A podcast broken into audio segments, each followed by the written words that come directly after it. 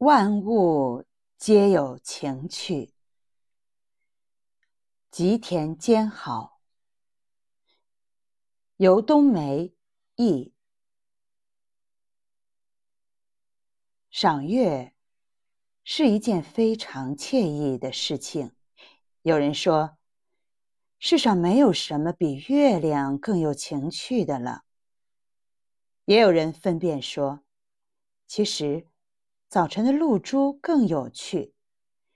这样的争论非常有意思。在不同的时间点，世间万物都有其自然的情趣。月亮和花朵自不用说，清风似乎也特别动人。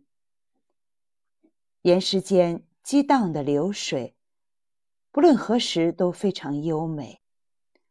每当读到“原乡日夜东流去，不为愁人住少时”这句诗，都觉得意味深远。